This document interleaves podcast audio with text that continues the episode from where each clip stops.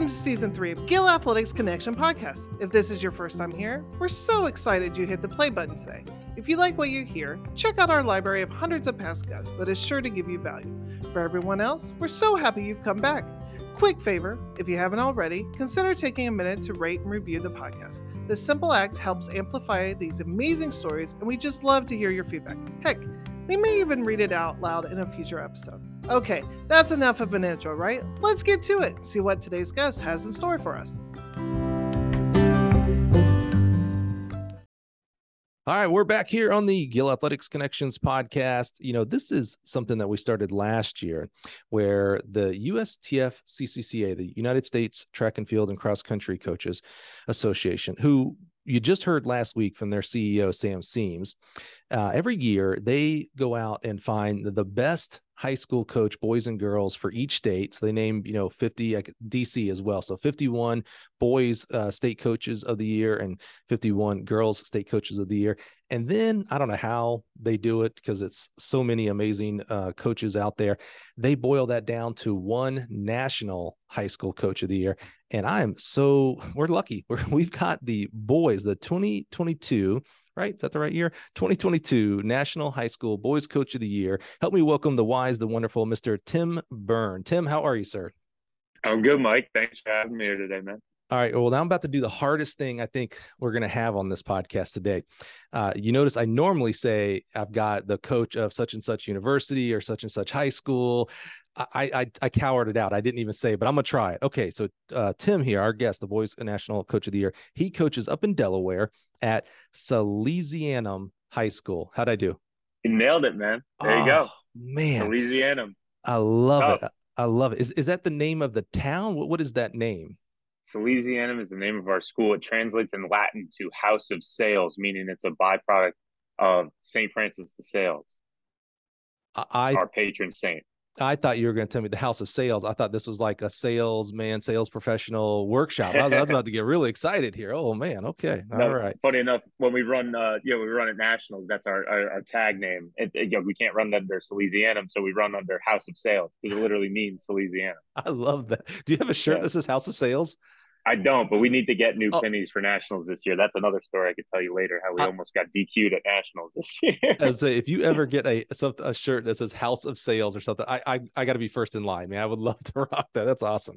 For the national sales manager. That's right. exactly exactly. Well, Tim, man, you know, uh, really thank you so much for being here. Really happy to have you here. It's uh, it's really a big honor um, to be named the National Boys High School Coach of the Year. I mean, there are twelve to fifteen thousand high school programs out there. Uh, this is no small task. Uh, we're going to get into what happened this year? What you know what in the world culminated uh the the assistant coaches on your staff parents uh, uh, administrative support? There has to be just this i'm assuming i uh, full disclosure tim and i don't really talk about this before we hit record. I don't really know how the season came just so we can hear it fresh me and you together. So we're going to find out just how everything kind of worked together and and really kind of a, an amazing season to be named uh, the national high school boys coach of the year. But before we get there tim let's kind of get in our wayback machine here and let's learn more about you at some point assuming you were an athlete, at some point, coaching switched from something that's done to you. You know, coach barks out, go do this, go do that, and you say yes, sir, yes, ma'am, and go do it. To it had to had to switch in your head to an idea of like, oh, wait a minute, like I actually like I could do this, like I could I could actually coach, like I could right. be a leader. Where does coaching as a as an idea of a profession come into your life? Well, I don't know if I ever thought of it as a profession, but the first time I ever really gave any credence to or thought about it was, I think, like a lot of guys and a lot of young boys, as their father. Mm-hmm. You know, your dad is one of your first coaches. And for me, as a youth football player, my dad coached me in youth football. Um, my dad worked at uh, for PSE&G, which is an electric company in Jersey. You know, he was doing work out work out on cherry pickers. Eventually, moved his way up. He's working in the office. One thing he always stressed me, or always told me, rather not stressed me, but he, he said is he kind of had some regret. He wishes he went into teaching and coaching. Hmm. And I always remembered that. And that from that point on, when I was little, I was like, I want to be a teacher and a coach. I didn't really think of coaching as like like a job job. I was like something that you just do if you teach. Mm-hmm. And that's how that was kind of my first foray into everything was my was definitely my dad saying that to me. And from there, that's I, I knew growing up, I was like, I want to be a teacher and a coach. And I did pivot for one minute. There I had a little at, at some point it, it, clicked in my head. I was like, well, you're not gonna make any money being a teacher. So you need to do something stupid. You need to do something different because that's gonna be stupid if you just do this. So I, I, I get to I get to UD and I initially wanted to declare environmental science because you know that's that's gonna pay the bills somehow that was I don't know, it was different. I was like, all right, let's do environmental science. I took one uh two weeks of chem and I was like, this is it for me. I'm going back to doing social studies and special ed. So here we are. I think Chem 101 has killed many, many dreams. that was so far over my head. Oh my gosh. You, you yeah. know, it's interesting right off the bat, Tim. You talked about your dad's um, I'm gonna say advice or you know lesson he, probably didn't even know he was giving you a lesson. It was just his speaking his truth and his reality when he talked about, boy, you know, I had one kind of regret. I wish I had become a teacher. regret is a powerful tool, one that we can either uh, use because we don't allow ourselves to have any regrets, or if we do things and have regrets, the tool of like, man, I wish I could have done something different. So now, what do I do today? knowing that i mean that, that's yeah. really interesting that you, you know your your dad almost sacrificed to have that regret for you so that you didn't have to go through that. I'll, I'll bet that one small diversion to environmental science. yeah. I mean, That's and I'm that kid, I'm that kid that always, I think there's a lot of kids like that. All they want to do is like, they want to make their, their dad proud of them. Like, and they want sure. like, that's like, that's like, he was like, that's my, my hero. Like, that's who I want mm. to be proud of me. And like, I'm always thinking about him, you know, uh, and, and, and everything I do, it's like I, you know, I I got him in the back of my mind. Like I'm mm. always thinking about him, and that's I'm not. That's no uh, slight to my mother as well. I love her so much. She's the best. You know, she's kept our family like in a great spot. Um, but just dating, especially with coaching and teaching, it just hits like really close with my dad. It's like mm. very, very close. And you talked about regret. I have tons of regrets, and I tell the kids all the time, like we we tend to learn through regrets, and we learn the hard way a lot in life. Like that's how we actually learn you just hope it's not so bad that you know you can recover for it. But right. I mean, I got I got a I got a list a mile long of regrets and things that you know I wish were different. Hmm. So you mentioned UD. I'm assuming that's University of Delaware. Yes. So were, were you an athlete there, or just through high school, or what? Yeah. So grow, growing up in New York, uh, uh, grew up right outside New York City. Um, went to high school in North Jersey, uh, Don Bosco Prep which oh, is an all boys Catholic high school, very similar to Salesianum. That, that's a big um, time um, football program, right? I remember. I think I've yeah. heard Don Bosco a lot. Yeah. Okay. Yeah, national champions uh-huh. in football. I played, uh, you know, played football, did track and field at Don Bosco. A lot, lot of life lessons were there. Some of my best friends from there. Um, and then uh, coming out of Bosco, had the opportunity to, to get get a track and field scholarship from the University of Delaware. Um, so came down to UD in the fall of that 2010, I believe. Um, get to UD, um, recruited by uh, Jim Fisher was our head coach at the time, and then somebody who I'm sure we'll talk about a bunch today is uh, Larry Pratt. Uh, was one of the best masters throwers uh, in the country, and he's he was the throws coach at UD I think for 53 years. Wow. Um, very very long career at UD. He's one of the best throws coaches in the country that nobody's ever heard of. Um, and that's not even true because he's also a national record holder as a Masters thrower. Wow. Um, Masters throwing is another thing we could get into a bunch. We could talk to you about that. So I get to UD um, in the fall, get my first season. Is we're in the middle of our first season, our first indoor season, and in the January of 2011, we get a call from, or we get an email saying that we have to meet down at the Bob Carpenter Center, and uh, Bernard Muir is our AD at the time. He's now the AD at Stanford, and we find out that our program's being cut oh, and that our program's being eliminated. So, hey, enjoy this upcoming outdoor season because this outdoor season is going to be your last season as a varsity sport here at Delaware. Um, and then from that point, you know, everybody's angry, everybody's upset, scrambling. Are we transferring? You know, and we have schools looking at some of us already saying, you know, why don't you come here? Why don't you come there? Um, and we had the way with that. We had the way that those options at the time. Um, part of what was like, well, let me let me hang out at Delaware another year. Let's see how this goes. Is uh, was Coach Pratt and Coach mm-hmm. Marlene. The two of them just absolutely like made it hard to want to leave because we were like their children and mm-hmm. they were like our parents. Um, didn't also hurt at the time. I began, you know, dating my now wife, Courtney. Um, you know, we've been we've been together over eleven years now. Oh. Um, uh, and she was on the girls' team, and uh, you know, I, I was really I was really happy. Like that outdoor season went really well. That varsity season, I got the school freshman record in the shot. Um, and and uh, th- those two things sort of played in. So it was like, you know, we're going to keep our scholarships, but we're not varsity anymore. So we're gonna we're gonna try the club life. The girls are still varsity. That was a you know that left the point of contention. We were always busting the girls' chops about. It was like, you know, oh, I wish we still were able to go to Penn Relays. Oh, I wish we were still able to go to IC4As. right. I wish we could qualify for regionals. You know, when they would be complaining about traveling or doing something, it's like, well, we're traveling ourselves, or Coach Pratt's driving us in the van somewhere. Um, you know, you don't know what you kind of have until it's gone. You know, we've had coaches, uh, most recently Jim Sprecher, head coach of Lynchburg University, who have been through programs being dropped in their professional as they were the coaches there, and it's just devastating. I mean, that's just just nonsense. As you yeah. look as you look back on it now, what was it like as an athlete? Like, you know, I think about I, I focus on coaches, right? So when I hear about a program being cut, my my heart automatically goes to the coach and their family and all the work they've done and it's just poof it's just it's just gone. As an athlete you do have options and you chose a i don't know if this is normal or not option but you stayed which i love that because that means like ud was the right place for you regardless of track specifically. So you know it just all boiled down to that uh, uh all the things uh, you know meeting courtney having the coach that could still be there and everything that was mm-hmm. the right place for you. What was it like as an athlete? And two now that you can look back and think about it were there any signs that you maybe didn't you couldn't pick up as an 18 19 year old kid but now as an adult you're like oh you know what? I didn't realize. I did see this and maybe the writing was on the wall and i just couldn't read it.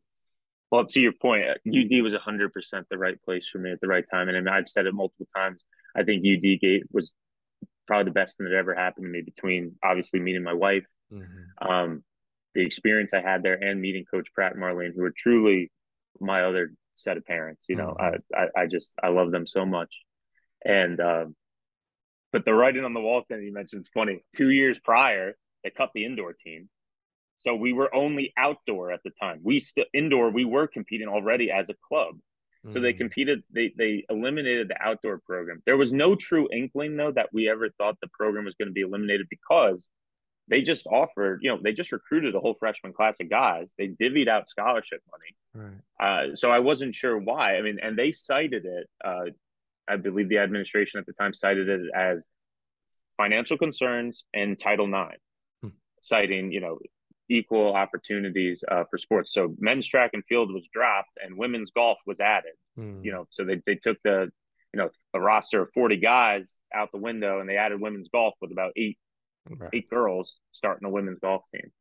So it was an um, you know an unfortunate part of it. Luckily, the nature of track, and you know we can compete club, we could compete unattached, but there was something very uh, I don't know what whether the right word is either like emasculating or there was something like very hollow about getting your varsity status like ripped away from you. I think we all like all of my throwing teammates and I like struggled with that losing that that sense of being a varsity NCAA athlete. Like we were outside of the weight room. Thank God UD let us still lift in the, the varsity weight room and use the strength coaches. I mean, we were kind of eliminated from a lot of the uh, the other like day to day operations um, in the athletic department. I mean, to this day, my wife still gets uh, letters in the mail from the athletic department asking for donations, and I don't get anything. And I think it's in part because they like you know, we were wiped off the face of the earth. Like I don't know, they don't look at us as a sport, or maybe because they're like, we hey, we cut this program, we're not gonna we're not gonna ask you for money. But I do love UD. I yeah. do love UD. It gave me some of the best things ever in my life. Um, that was a decision that was, you know, those were other people in the background making those decisions. What's UD's? Are they the Mud Hens or is that Delaware State? We are the Blue Hens, baby. The Blue Hens. Blue, Blue Hens. That's it. Yeah, we yeah, are the only it only female mascot in Division One sports. That's is a that fun right? trivia fact. That is correct. Oh wow, blue hen. So is that a? Uh, I'm gonna, but you're gonna get so mad at me as a UD alum. Is that a chicken? Is that what that is? It's a fighting bird. It's a fighting I, bird. Okay. It's a fighting bird. I, I mean, I, hell, I don't even know. like, I don't know if I call it a chicken, like chicken or hen or, or whatever. I know it's a fighting bird. Okay. It's a blue hen and it's a female. That's so So we need to get like a, a football game or a, a, dual meet between you, University of Delaware, and uh, Coastal Carolina. You know, they're the Chanticleers, and that's also oh. I don't oh. know if it's a chicken or something, but it's a fighting bird. It's exactly what it is. Yeah. The only reason I know that is one, they're in our my alma mater's conference, and two, our um, one of our sales reps here, our pole vault expert, was a pole vaulter at Coastal Carolina, and they play my my beloved Troy Trojans, and mm-hmm. lately they've been coming out on top. So I got to hear about it from from this guy over here. So yeah, yeah. Uh, so uh, did you take the time like you, you said you kept competing because you had these amazing coaches and coach pratt and coach pratt. Uh, did you continue uh, competing like as an unattached or as a club athlete? Or did any thought ever spin of like okay well maybe i should like start helping out the girls team as like a coach like did, did coaching start coming in like oh maybe i should just kind of start transitioning that way no i mean we went we just stayed right on competing, and we competed as club athletes and as unattached athletes. Um, the thought of yeah, obviously we were still practicing with the girls. We were still working with Coach Pratt, Coach Marlene. Um, we were still in the Delaware Fieldhouse. Uh, you know, shot, weight, fall lifts, disc, hammer, the whole shebang, um, and traveling to meets. Hmm. Um, you know, right off the jump. And um, my so the year after, this is where we kind of hit like the biggest like adversity point that I kind of think back to. The year after uh, we were cut, so following freshman year, we get to the fall competing. Everything's, I mean, not competing yet, preseason stuff. Everything's mm-hmm. going okay. Um, we get to November about 2011, and uh, you know, my my father had passed away at that mm-hmm. point, and this was uh he had been very sick for a while. In 2007, when I was in high school, he had a, another stroke that sort of really messed up his depth perception. His diabetes really started getting a hold of him, and he was really deteriorating both like mentally and physically. I mean, he wasn't the same person. It's very sad to like watch somebody go through that. To like, I, you know, it, it I'm not, um, like I'm I'm privy to that. So he passed yeah. away. I I'll never forget. It. it was the the night before it was my going to be my 20th birthday. I'm out with Courtney and uh, I'm talking to my dad on the phone the night before. I just hit an all-time bench press PR, and I am not a strong guy. I'm a thrower, but I like I am not super strong. At the time, I think it was a PR. I, I think I hit 335, which you talk to most throwers and be like, that's not that good of a bench press for a thrower. So I'm telling my dad about this. We're all excited. He's like, oh, okay, like, what are you doing tonight? I'm going to hang out with Courtney. Tomorrow's my birthday. We're going to do whatever. He's like, okay, I'll talk to you tomorrow. Wake up the next morning thank God Courtney's with me. And I get a call from my home phone. Oh, I see it on my on my phone. It says home. I'm like, oh, it's probably my mom, my dad calling me. And I'll never forget is my mom calling me on the phone and saying she's like, you know, honey, dad had another stroke last night. Like he passed away. Hmm. This is the morning of my birthday, and this is you know my my father passed away on my birthday. It's something I I'm always weird now, like a little bit about my birthday, uh, in part because of that. And you know, from there, we believe we fast forward a month, we get to the indoor season. Um, you know, I'm still practicing, but I, I mean, I could tell you, Mike, like I like the head wasn't in it, the heart wasn't in it. Mm. Way too much time doing things that shouldn't have been doing instead of training. I mean, I had a I had a pretty bad indoor and outdoor season. Didn't even break my PRs from freshman year after a great freshman mm. season. Uh, and at that point, I mean, I just I just kind of drifted through the outdoor season. It was just sort of a lost year. Um, yeah. We get to the the fall of of 2012 uh and and something just clicked in my head. Like i said earlier like like you want your you want your dad to be proud of you. And it, it, from that point on it was like you like you have you know you you live two lives at that point. Like you live your own life you live the life you know for your dad. And like you're like that's why you bring a certain like attitude and energy to what you do because it's not just about you anymore and and, and whether that's my own like mental or personal psychological things to work through you know, with with a therapist or something. I, I always took that on as like like you live two lives, and like I, I had to do it in my head. It kept me going. I was like, you have to do it for your dad. Mm. I was like, and and if that means like, you know, I wanted that UD school record, even as a club guy. I was like, I'm getting that UD school record. I'm getting my name up on that sign. All right, and in some way, like that'll magically fix everything. And like you know. You know, that'll. You know, I know my dad wasn't coming back, but he'd be proud. Mm. And and I hope he is regardless. My mom and people tell me all the time that he is and he should be. Um, but it's just it's something I think about and I, I have to work through that myself. Um, so that's what got me going again was was really just that year, that bad year, thinking of my dad, and was like, all right, now we're taking off. Junior season went great. Went to club nationals, took a shot put title. Um, big PRs out at Indiana University. Oh yeah, very very nice facility. Yeah. That was the only time I've been to Bloomington. Um, because we were cut, couldn't go to regionals. I know they used to have regionals at Bloomington mm-hmm. every once in a while. Um, and then we get to senior year at UD. Um, really on the door of that school record, man. I'm about like a foot off. And then my senior year outdoor season, just caught a shot real bad off the index finger, Ooh. and my index finger was just fried, and I couldn't release it anymore. And I'm and I'm sitting there about to graduate, and I'm like, crap, I have, you know, I'm not going to get this. Like my season was over in mid-April, um, and then that transitioned to a whole nother story. But that was sort of the UD career. That was the trajectory. Coach Pratt with me along the way. When I talked about my second dad and my second yeah. set of parents, those two got me through that time unquestioned. So did my wife. So did Courtney. Mm-hmm. And Courtney, you know, was my girlfriend at the time, and we had, you know, we'd been dating. But I, like, I will never forget how she was always. She was with me when I got the call that day to find out that my dad passed away, and I'm not like ashamed to say I, I think I cried for like 12 sure. hours straight, and she sat with me the whole time. You know, it's interesting, Tim, and you know, it's the, the not only how you speak of your dad not only what you speak of your dad, but how you speak of your dad. Like it's, um, yeah, it's it's painfully obvious the love that you have, not had, have for your dad. Uh, and I know, you know, we we can't go through it uh, twice and things like that. You probably relive it in your head a million times, but like, and I I'm a little different when I think about people passing away and things like that. When when I heard that story, that one of the last things your dad heard from you was your excitement level because of the bench press PR, hanging out with your girlfriend, who he probably, you know, your dad sounds like a pretty smart guy. He probably was already like, yeah, okay, this is the future missus here. We know who this is. Come on now. Like that, like that was the last thing that he heard on earth.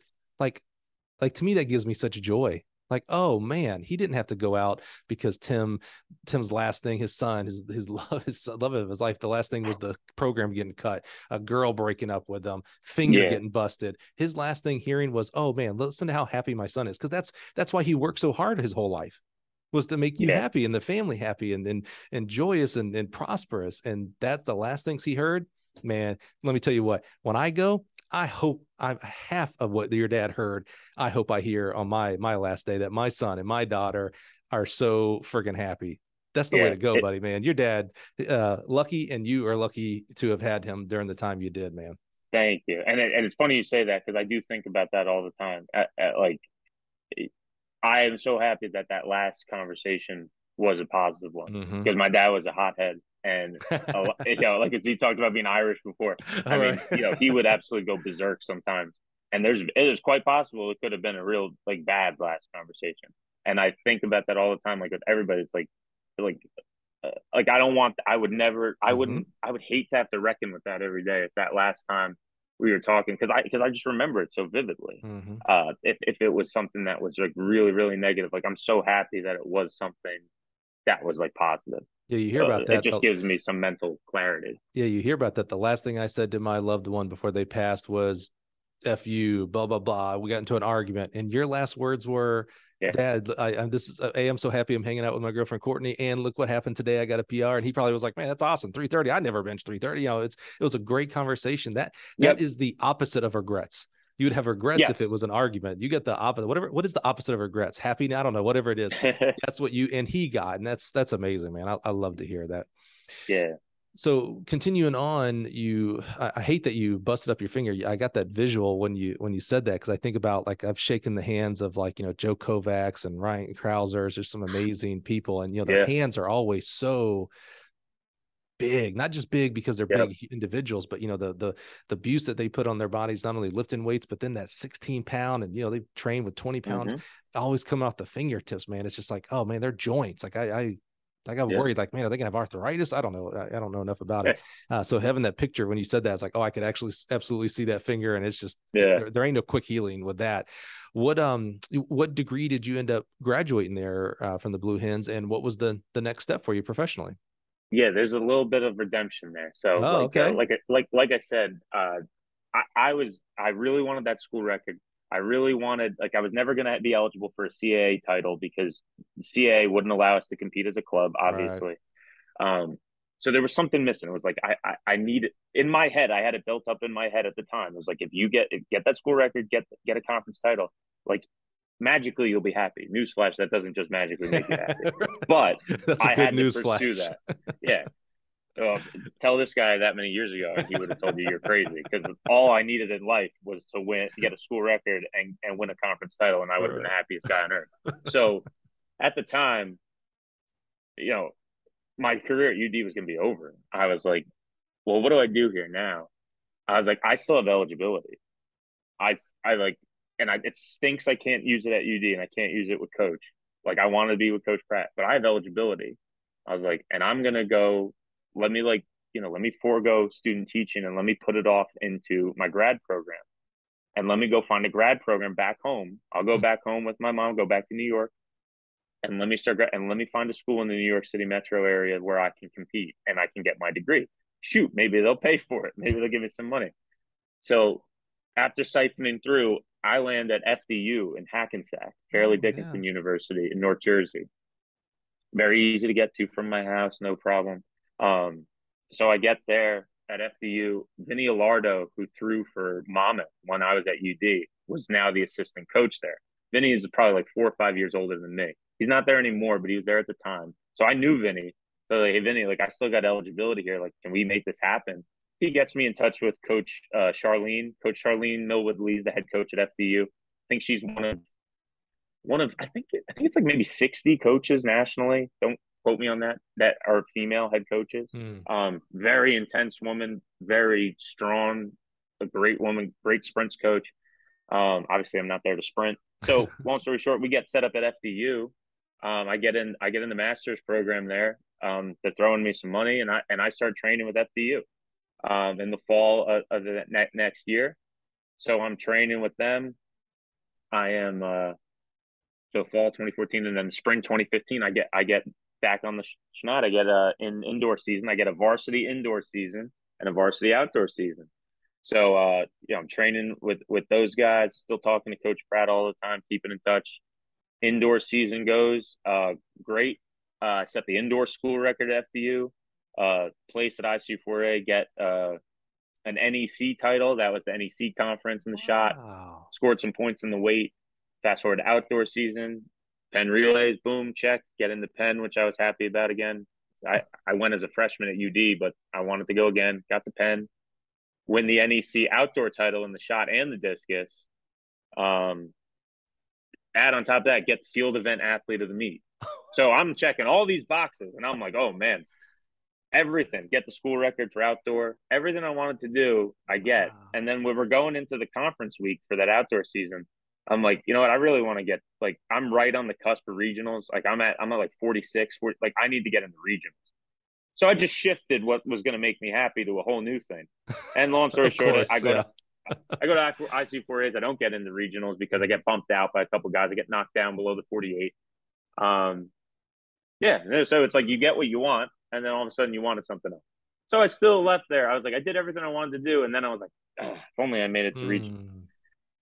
And that's that was been that's been a story ever since then. It's just constantly like shifting what you want, and finally, like especially through Courtney, like you realize, like she really got it through my head. It's like it doesn't get any better than like right now Mm. like you have to believe that like it's not going to be doing x makes you happy I- when i started coaching it was like well when i win my first state championship at Salesian, i'm going to be happy when i win coach of the year award Mhm. which is still crazy that you know there's there's definitely more deserving people. But I, that that's going to make you happy. All these things that i always thought i wanted like I, i've been able to like earn and i'm so happy about that and, and get them but it doesn't necessarily just make you happy Mm. that's like one thing i've really learned I- I- Isn't that a uh, crazy tug of war? Because on one Yeah. hand, you're pulling and you're like, I need to be happy where I am right now, where my two feet are with my my family, my athleticism, whatever else is going on. But then Yeah. you have the other side pulling, go, well, I always want to be striving, especially as athletes, because we are always like, what's the next PR? What's the next conference title? What's the next regional, et cetera? Uh, If I go to nationals, well, how do I get to the next place up? How do I win? And then it, it continues, right? Because okay, now there's national meets, and then there's Olympic. I mean, It, it never it never stops. Like I don't think even when you set the Ryan Crouser, world record holder and Olympian gold medalist. So is he done? where do you go Yeah, where do you go? I'm I'm willing to bet he's not. Like he he's like, all Yeah. right, well, I guess I got to set the world record. You know, Kovacs is now on my butt, so I better throw even. I can't Mhm. rest. I got to throw even farther. How, no one's ever won three medals in a row or whatever. I, you know, he, there's always something. So you always had that tug of war of like, man, I always want to be striving for the next something. It's what you teach your athletes, right? How do you continue to strive and push forward? Yeah. But yet also pulling on that same rope is, well, I should be happy right where I am as well. Like my identity is not wrapped up into what my PR or conference title is. It's in a whole bunch of other things. Uh, it's it's a tricky. Life is tricky, right? Yeah. I mean, maybe we've learned that at this stage and age of our life that life is just Yeah. tricky. I have a bad. You just touched on something. I I I truly do. Like I can recognize it now. Like I struggle with times with wrapping up my whole identity Mm. in this stuff, like in what I'm doing, like in coaching. I mean, I, I also coach football here at Sally's, like, and I, and I work with the freshmen a lot. And, and Mike, I swear, I get so nervous and worked up before a freshman football game Hmm. that nobody sees, that I know nobody's thinking about X aside from the guys that are in the program and maybe their parents on the sideline watching. And I just think like it, it- that's what I like. I, I wrestle with it in my head. I'm j- I get so worked up, and it's like you you you're tying this up with your self worth, with your identity. Mhm. I mean, uh, damn, there's a great line in The Sopranos, I think, where it's like uh, early in like season one. I know like Hesh is talking to Tony or something. He said something like, "Man is in toto driven by his insecurities." Well, yeah, they, yeah, he is. Yeah. You know, like it's a great way to to get some stuff done. But you know, if you still don't have peace, peace of mind and sound up here, uh, it's it's it's bad for you. That, that, like, I, I I'm constantly working on that.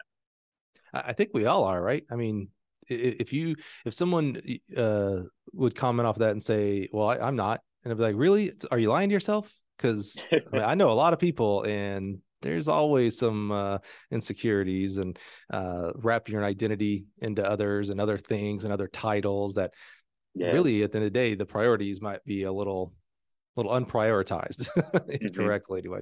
So where does uh you get you got your so tell me your degree at Delaware and then what did you get your master's in? So I did I did history education for Delaware, and at FDU I did masters in teaching, um, and then from there haven't done anything else. Taken some other like additional coursework here and there to augment. Um, but I have my license for special education and social studies education. Currently at Sally's, um, you know, I student taught back home in North Jersey at Anthony Wayne Middle School in Wayne, New Jersey. Shout out to my my buddy Mike Alsa, was the best cooperating teacher I ever had. He genuinely he's somebody I learned a ton from. 'Cause I was scared as hell teaching for the first time. And that man took me in, like held my hand through it, walked me through it. He showed me what it's like to be that's he's the example I think of when I think of like a good teacher. That's a guy who's a really good teacher. And teaching is coaching, we know that. Mhm. Mike Mike is somebody who got me uh much more comfortable in the classroom, much more comfortable in myself in dealing with the kids. I mean, he's he's just the best. Um, and I still try to keep in touch with him from time to time. Why, you know, this has nothing to do with coaching of track and field, but I'm curious because you said, you know, Mike really helped you like you know, proverbial held your hand because you were scared as, as hell. I'm curious because it's like, well, first of all, Tim, it's not an environment you weren't unaware of. You you were a student yourself back in middle Yeah. school. Uh, Yeah. You went through schooling for how to teach. You had to do. Uh, this was your student teaching, I think you said. Um, y- You have uh, you you've had people with all their eyeballs on you when you're in the middle of a ring throwing, but Yeah. now standing in front of 20 to 30 12 year olds has you scared stiff why is that that's it's just interesting because you've done these other things and you and you know the environment because when people tell me they're they're, nervous to get on stage like when coaches you know their first time they're going to present and they're nervous I'm Yeah. like oh well that kind of makes sense like you've never been on stage to talk i, I get that uh, you may have been in front of your uh, team but that's not Yeah. strangers so i can kind of understand that while these Yep. kids are strangers if you're a teacher you're going to have strangers every year because you're teaching new kids every year Uh, you, you're very accomplished you, you've been in the environment before why did that concern you why did that scare you I think at the time it was because honestly, I hate to sound so self deprecating, but I really, I, I think I just felt sort of like a failure at that point, and it was in part because you know I, I had I was I had just finished my FDU season, which went great. Um, uh, that was fine, but at this point, a lot of my other friends and buddies are all working already. My my wife is working. We're not living together. she's working out at the hospital in in PA. You know, she's a nurse. Oh. Um, and I'm not like contributing anything. Like I'm I'm student teaching, coupled with the fact that I had never done middle school before, mm. and that was middle school. I teach high school now, and it was there where I learned I loved middle school. But mm. I had this just I had so many just built up. I still do. I I think I do. Like I just have I had it built up in my head like that it was going to be a challenge that I, I wasn't ready for. Like I was genuinely just nervous. And I think now that I, I'm like a more seasoned teacher and coach, I see it with, I see it in young teachers. Like they're, they, you can be genuinely intimidated mm-hmm. by an 11 or 12 year old kid, right? It's, it's not that far fetched. It's not crazy. It's like that scene in Mean Girls with, where they're raising their hands, mm. like who mm. here has personally been victimized by Regina George? And you see the principal raise his hand. It's right. not that crazy. Like you want their respect. You want them to think you're good at what you do and you put this pressure on yourself to make sure that's what you are. And then as time goes on, you learn that like more and more, it's like, all right, they're just they're kids. Like right. You're the adult, like you're the teacher, you're the coach. You know how to do this. Like, mm-hmm. and it just it just took some time. I just needed to get over myself early, and it got so much easier. My, as you get more comfortable, you do better my son just started middle school this year, sixth grader, and like it's laughable to me when I'm like, who would be afraid of my kid? Like that's just. But then like, oh wait a minute, there's 25 of my kids. Uh, uh, okay, yeah. they've got they've got numbers. Okay, I get it. that's right, man. Well, you obviously uh, got over it because you were continuing to teach. Uh, I love that. And yeah. uh, and you mentioned you uh, certified, and I know we talked before that uh, you teach special ed uh, programs and classes as well, which mm-hmm. I have a real soft spot. My best friend in the whole world, shout out, he's not a track guy at all. He's not not even going to listen to this, but my best friend in the whole world, we grew up like brothers, is my my dear, dear friend Brian Sanborn out in Maryland, and his younger brother Bobby has Down syndrome. So I grew up with uh, someone who had Down syndrome and uh, volunteered in the classrooms and things like that, and just had to learn how mm-hmm. do you work and live with an individual that has this and things like that. So, uh, shout out to you for being a special ed teacher because uh, uh my, my, wife is a substitute teacher and she's substituted in those classes before as well. And is there are no easy days. There are tons of rewarding days, but I have yet to hear anybody just tell me, "Oh, it's a breeze. It's simple. It's it's a lot of love, a lot of forgiveness, a lot of grace, uh, and then more love on, yeah, on those kids." So, man, uh, so uh, grateful that we have people like you who have the patience and love to to work with these amazing people that that need need a lot of love, man. They really do. No, thanks, man. And and we're we're a private high school in Delaware, so we're we're we're like an educational support program and so we can't like we're not bound by necessarily like IEPs and 504s. I mean, we mm-hmm. do we put as many accommodations in place that we can. Uh, we don't necessarily modify our content. We have a lot of kids in our program with specific learning disabilities, cases of autism that can be supported in a private school setting. But there are kids that at times that we've had to turn away from the school because we just can't offer them the help or mm-hmm. support that we need that, you know, like a, a true like LDTC program in a public school might be able mm-hmm. to offer. Um, but that being said, I I have the best job in the world. Like my program that we that we that we I'm part of here at Sally's like Christine Reineck's my co-teacher. She's like one of my best friends. Uh, the people I get to work with every day, Jackie Gaskell, like she's my she's my boss. She's the director of ed support. I mean, we're just we're so tight knit. Um, awesome. it's great. So I have from a teaching point, um, probably selling myself short for contract negotiation, but but I just have the best job in the world and I love it. I really That's do. Awesome, man. I love it. Like I said, we need that passion in teachers. Not not even specifically today with everything that's going on, but we've from time that we've ever had schools, we've needed special people to yeah. be teachers, man. So I'm I'm really thankful that you and Christy and the rest of your team do that. What I, was I, oh go, ahead, Mike. No, go, go, go, go, I was just gonna say a lot of like I had some really if you want to talk about like influence on me, I had some great teachers back at Don Bosco Prep back in in mm. North Jersey and home and I also had some horrible teachers and you know some coaches that like truly shaped my philosophy, whether it was for better or for mm-hmm. worse. Mm-hmm. Um, some of those teachers, I mean, for example, like uh, Kevin Kilduff was our cross country coach, and he was a phenomenal science teacher at Don Bosco. Um, he was a head cross country coach, worked, worked with distance guys. Um, they won state they won state championships when I was there in 2009 and 8 I believe and I'm I imagine you might be familiar with this program, but CBA down the mm-hmm. Jersey Shore mm-hmm. with Tommy Heath, legendary cross country program. Don Bosco was able to knock them off in 2008, 2009. Hmm. This was around the same time Mike McCabe was at Union Catholic. Oh, yeah. And he was getting Union Catholic going. Um, but I, I, I had so many good teachers there and so many good coaches there. Bosco was really where it like kind of taught me about like winning and like how to construct a track team uh, to put together a winning program. I was also lucky that Jersey at the time was just churning out some amazing talent in the oh, yeah. running and throwing world. I threw alongside Nick Vena. Oh yeah. Um, know, so I got to watch Nick Vena's like meteorical rise mm-hmm. through the ranks in Jersey. That was insane. Uh, I'll never forget the Meet of Champions meet in 2009 down South Plainfield, watching Robbie Andrews break 150 for the first time. and I'm a I'm a thrower, but like this is how I knew I was starting to love track. I mean, I'm loving watching the races. A lot of my a lot of the other guys we throw with are like football players who are just like, yeah, I'm just here to throw and that's mm-hmm. it. Like I'm sitting there watching. I'm like, oh my god, he's going to go under 150 here. Um, Corey Crawford, who I think now coaches at Rutgers, uh, long jumper, he's U.S. trials guy. Mm-hmm. He he was jumping like 25 feet in high school, and there was uh, there was such a plethora of talent in Jersey at the time.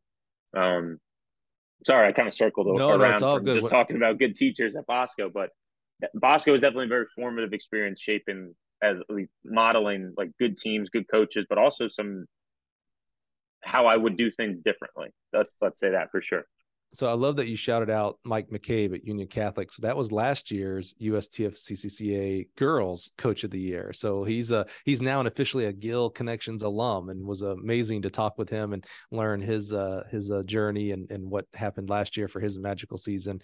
Uh, yeah, and of course coaching. You know, pretty good athletes, I guess, right? but he's just, uh, just a couple.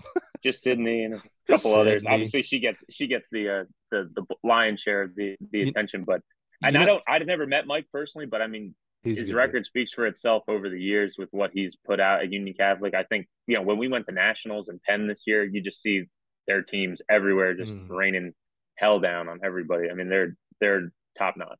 You know Very what I you know what I just observed is we both said Sydney and did not say her last name, but we both and everybody listening right now knows exactly who we're talking yeah. about. We mentioned two other amazing athletes, uh, Nick Vena and uh, Robbie Andrews, who Robbie Andrews is still. Uh, it was at Drake. I don't think it wouldn't have been at relays. Probably was at nationals at Drake. Uh, is one of the most exciting 800 meter races I've ever seen. It, it, with mm-hmm. 600 to go, and I'm talking about when he was at 600 meters to go. The rest of the, uh, I'm sorry, 400 meters 200 meters to go.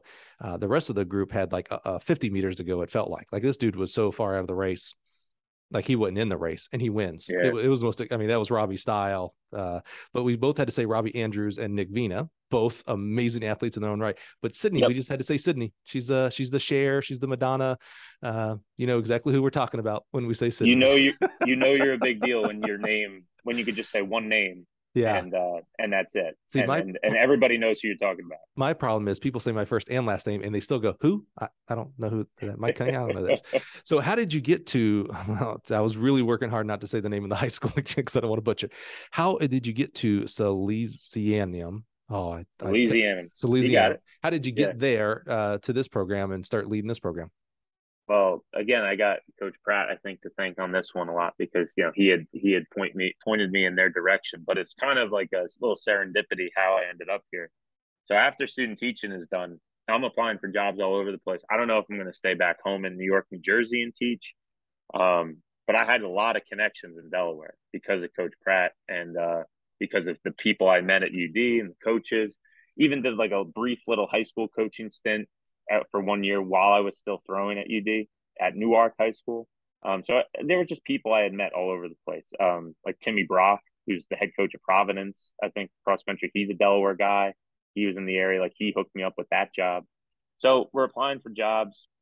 There's a little private uh, school not too far in North Wilmington called St. Edmund's Academy, and I interviewed at St. Edmund's Academy for a social studies job. The principal there, Dr. Scott, I had known from college. Um, so I'm interviewing for this job. Uh, it's me and like one other candidate. She calls me up. She says, "Hey, we're going with this other candidate. The, the plethora of experience was there, but there's a job that just opened at Salesianum that I think you would be really good for." So, fast forward two weeks, I end up interviewing at Salesianum for this job in this ed support program. Not what I was expecting to do. I thought, you know, I wasn't sure what it was. So I come here and I interview, and you know, it's different than any sort of teaching job that I had done before because of the nature of how it's run in a private school. But that's how I ended up getting here. Like I was, hmm. I applied for a different job. The Dr. Scott said, I have I know something just came open at Sally's. Let me call let me call Father Beretta. Let me call the people over there, and let's see if we can get you in there for an interview. I go in for the interview and get hired, and that's it. And been here ever since. Wow, I you know that that's so interesting because you know you've heard of these um, whether it's an athlete or uh, recording artist who gets all these a book writer who gets all these rejection letters and so they they mm-hmm. pin them up on their wall and they're you're gonna you know the the proverbial um, second round pick in the NFL says I'm gonna make every team that didn't uh, draft me pay and all this stuff right um, but we we don't realize that where we are today is because those teams passed you up or because those uh, publishing people didn't pick your book up you're mm-hmm. at Salesianum. Oh, I think I nailed it. Uh, because a, a, school rejected you. And, and and that's a good thing. Like, thank goodness they did because of where you are now. Like, this wouldn't have happened. All these successes if they would have went the other way. So we sometimes forget that it's not just the positives; it is the people that the negatives and that reject us that create where we are in our positives. I mm-hmm. love that. And I love that. By the way, shout out. T- t- tell me the name of that school again that you didn't get the job, but they said, hey, there's a job at Salesianum. St. Edmund's Academy. Hey, shout yep. out to them because they easily could have been like, yeah, we're going somewhere else. Good luck. but, but, that, but whoever that was was like, wait a minute, hey, I, there's another position that might be at another school that might be right yep. for you. That's that, that's no, that's leadership there, man. I, I like that. That's that's no. helpfulness. Yeah, she's another person on the list of long list of people that I'm grateful to help kind of kind of get me where I'm at. And Salesianum is one of the most special places you will ever be at. Um, it, in northern Delaware, there is a there are a hotbed of private schools in this area. Mm-hmm. Uh, not too far down the road from us, just for context, like from a national perspective, is Archmere Academy. That's where President Biden went. Mm. Um, so there's there's a whole bunch of private schools in this area. So there's the competition is is intense, but I can there is I cannot think of a place that has a more rabid alumni investment fan base yeah investment in this community and in Salesianum than I than I've ever seen. I mean, I'm a mm-hmm. UD alum. That's a major college with 16,000 people. And I don't hear people talk about UD the way people in this community talk about Salesianum. Wow. Anywhere you go, Salesianum in Delaware, anywhere you go in Delaware, like, I mean, honestly, even over the country, I mean, there's people who know Sally far and wide. Hmm. It, it is such a, a, a name, such a brand, such a pillar in this community in Delaware. I mean, for example, like like Mike, and I'm just gonna toot like our horn a little bit here for a second. We recently, the last like ten years or so, from in terms of fundraising donations, Salesianum, all boys independent school, Catholic school, fairly, you know, there's some upper upper class folks here. There's a lot of middle class. It was started as as a really like a like a middle working class private school for boys in this area. We received three of the 30 largest donations ever to a private high school in the whole country. And there's no other school that appears on that list more than once. We've wow. had gifts of up to 16 million, 12 million, and 10 million, all by different people for different purposes. Wow. Um, one of them being for our the renovation of Baynard Stadium, which is directly across the street from us. Baynard Stadium used to be operated by the city of Wilmington, and Sally's has entered into a public-private partnership with them and we've kind of put the money up to renovate the stadium and, and have signed like a 50 year lease with them where now it's Baynard was awesome and but it's it's kind of outserved its usefulness. Now it's fully you know synthetic turf eight lane beautiful track. Um so like any facility it definitely has its problems um but it's it's a gorgeous site and it's a true representation of kind of that alumni base here. Wow of what people want to do. That was donated by that money was put up by Rocco Abessinio, graduated in the class I think 59. Wow. Um it, there's that kind of commitment to this place. So from operating the track and field team, it also helps when you have people that are invested in this in this program. I can assure you there was no $16 million donations to the track and field team, but to that stadium that we benefit from yeah, greatly, 100%. we are we are very grateful here.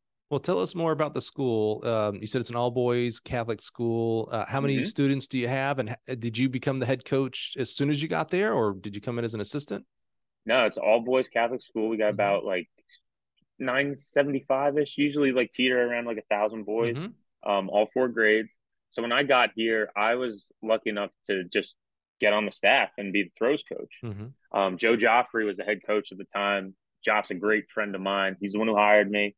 Um, and when Joff stepped down, um, Joff approached me about this and said, "Hey, I think you'd be, I think you'd be great to take this over and and be the head coach."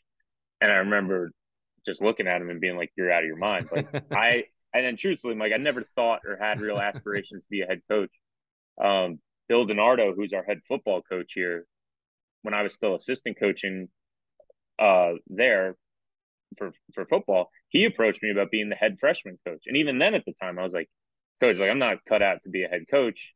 And I give him and Joff some credit for like kind of giving me the opportunities and pushing me to do it. Mm-hmm. And you know, I took it. And, and, it was one of those things where in my head, I, I, I said to myself, I was like, "Well, like at least try it because you're gonna have more regret if you don't mm-hmm. try it." Mm-hmm. And and you know, like you don't want to have regret. I, I, that's what I kept telling myself. I was like, I don't want to be like thinking, oh, what if I took that job? What if I took the head coaching job? I can always transition back, and mm-hmm. um, it definitely ramped it up for me like a whole nother notch. You know, before just worrying about uh, the throwers and their training and their programming to now like you got a whole team to keep your eyes on. And I still work with the throwers day to day. Um, but God, we're lucky that we got we got the best best staff in the whole state. I mean, my guys are just outrageous at what they do, and I just I'm so lucky I got them with me. I mean, like this, this winning this award is very humbling and it's very nice. But I think people have said it on the podcast before and years back. Like it's hundred percent, it's a staff of the year award because there's I, I don't know any any coach that could do this by himself. I think I joked with you earlier, like like Boo could probably Boo Schexnayder could probably coach a high school team all by himself and they they compete for a state championship. Uh, but I don't think too many other people could do that. So my guys are just the absolute best at what they do. Yeah, there's few people I'd put that bet on. Boo would be uh, the odds-on favorite, though, for sure on that. Absolutely, yeah, absolutely. You know, I love that that uh, Coach Joffrey and the football coach. You know, one of the powers of a coach is being able to see something in an athlete before they could see it in themselves but that carries through beyond just the coach to athlete relationship. So here's two coaches who saw something in you before you could see it in yourself. It's like, hey, no, no, you could be a head coach. Like you, you should do this. You should do the freshman team. You should do the track team. Uh, and it, before you could actually see, like, oh, wait, okay, I am a head coach. Like I, this, this is something I can do. So I love that they were able to kind of see that in you before you could see mm-hmm. that in yourself. So what's it been like? Tell us about. Um, so how many years have you been the head coach, and how did this year? Culminate. And what I mean by that is rarely is it this one year uh, we had 20 transfers and this one freshman went from being a 16 foot long jumper to 25 like it's usually a culmination up to this year. Talk to us about that process. Yeah. So i've i've been been with sally since about like 2015 or 16 i can't remember. It's 15 or 16 but I've been the head coach since about 2018, the wintertime. Mm-hmm. Um, so get to the spring 2019, we're lucky win a state state championship. I think we won by like maybe 10, no, no, not even, maybe like six, seven points. But we squat, we squeaked wow. it out, got a state championship in 2019. That was awesome. That's a uh, big uh, deal. Yeah, yeah, that was that was huge at the time. That was again, that was the first one where I was like, oh wow, we, that was our first state championship, and that was that. You know, it's always like the most special one. Sure. And you get it in your head, you're like, oh, like win the state championship as a head coach, like you did it, like you're gonna be happy. It's like nah, like you just it, it just doesn't work like that because then you're just fixing to next year. I mean, you enjoy it, you enjoy it in the moment, but like you struggle, you struggle with that. Indoor season the next year, we squeaked out another one in indoor, very tight, um, but a hell hell of a job by our guys four by four came through big. Wow. Um, got got helped out with some relays. 2020 season goes down the toilet because of COVID. Um, very confident we would have had a team that would have just put a hurting on people. I think that year we had some some studs. One of my I me and my coaches joke a lot of times is like uh like I'll, I'll be the recruiter you know, I just got to get them some bodies mm. and I hmm. got to get them the kids and I, and I will patrol the hallways like a psychopath trying to get guys to, to come do track. It's, it's definitely why I keep my hands still in football because I need those guys to, mm. I need those guys on, on the team with me because I'm like, I'm just looking at you. I'm like, you could be the best track and field athlete in the, in, in the whole state and you don't even realize it. Like just eyeing up the calves looking at those jumping calves, and I'm like, you you're a 45 foot triple jumper jumper, man. You just don't know it yet. You know, you think you're a running back, you're a triple jumper jumper. So fast forward in there, get to 2021, goes really good. 2022, this last year, again, in, incredibly good. We came shy of the state record for points at the at the state meet by seven points. Oh. And Mike, truthfully, is because we kind of we had guys. Everybody did. Everybody did great. We had unfortunately one of our best hundred guys fall started in the hundred. Our best hurdler, who is a perfect example of a guy that we want. We asked him to do hurdles all outdoor season. He's a true hundred guy, and we asked him to switch to hurdles. He didn't put up a fight about it. Like I mean, obviously, you had to coach him up a little bit and support him mentally. But this kid, this is Amari Mathis. He's running at Marist now. He went out, did the hurdles, got so good, worked his way up to the number two seed at states, but he hit a hurdle in the prelims, fell. So like, and he was seeded to get, I think, either eight or ten points. He was either seeded one or two. So our hundred wow. guy fall started. So we threw away kind of like twenty points, 18, 16 points right there, wow. um, just on those two events. I was um, expecting to hear like the Cinderella everything went perfect story. There, there's two big losses. Yeah, yeah, those those oh. are two huge losses. We're lucky that at one of my core beliefs and what we do here is we got to be deep top to bottom. Mm. I the way it's structured in Delaware for the state meet is you know you have to qualify. Um, if you hit an auto, automatic qualifying mark, you're in. But the problem is like they cap it at three guys. So I I got a really deep uh, group of sprinters this year. The last couple years, we have a really gr- deep group historically of distance guys. But I can't enter like five or six guys in states. Oh, I get a cap of three guys in every event. Mm. So because of that, like my thought process is like I want three guys in every event, mm-hmm. and I want you know if, if you're good enough to qualify, you have a shot to get some points. And we've been the last couple of years, our depth has been unreal. I mean, we have entered three long jumpers, three triple jumpers, three uh, three shot putters usually, three discus throwers. This year we got three pole vaulters. In the state of Delaware, pole vaulting is not the strongest mm-hmm. event. We're lucky we have the top pole vaulter in the state. But we were able, at, my pole vault coach was able to work with a couple of our guys, just get them clearing some heights, getting them over 11 feet. That was enough to get in this year, mm-hmm. and boom, doing their thing. Uh, and that's just more points on the board. So it's so, how can we maximize our point total here by being deep throughout in all of our events? I'm hearing you score in the sprints and hurdles, uh, which means relays. Uh, I'm hearing you score in the distance. Uh, you miss, mentioned jumps uh, with pole vault even. Uh, I haven't heard throws.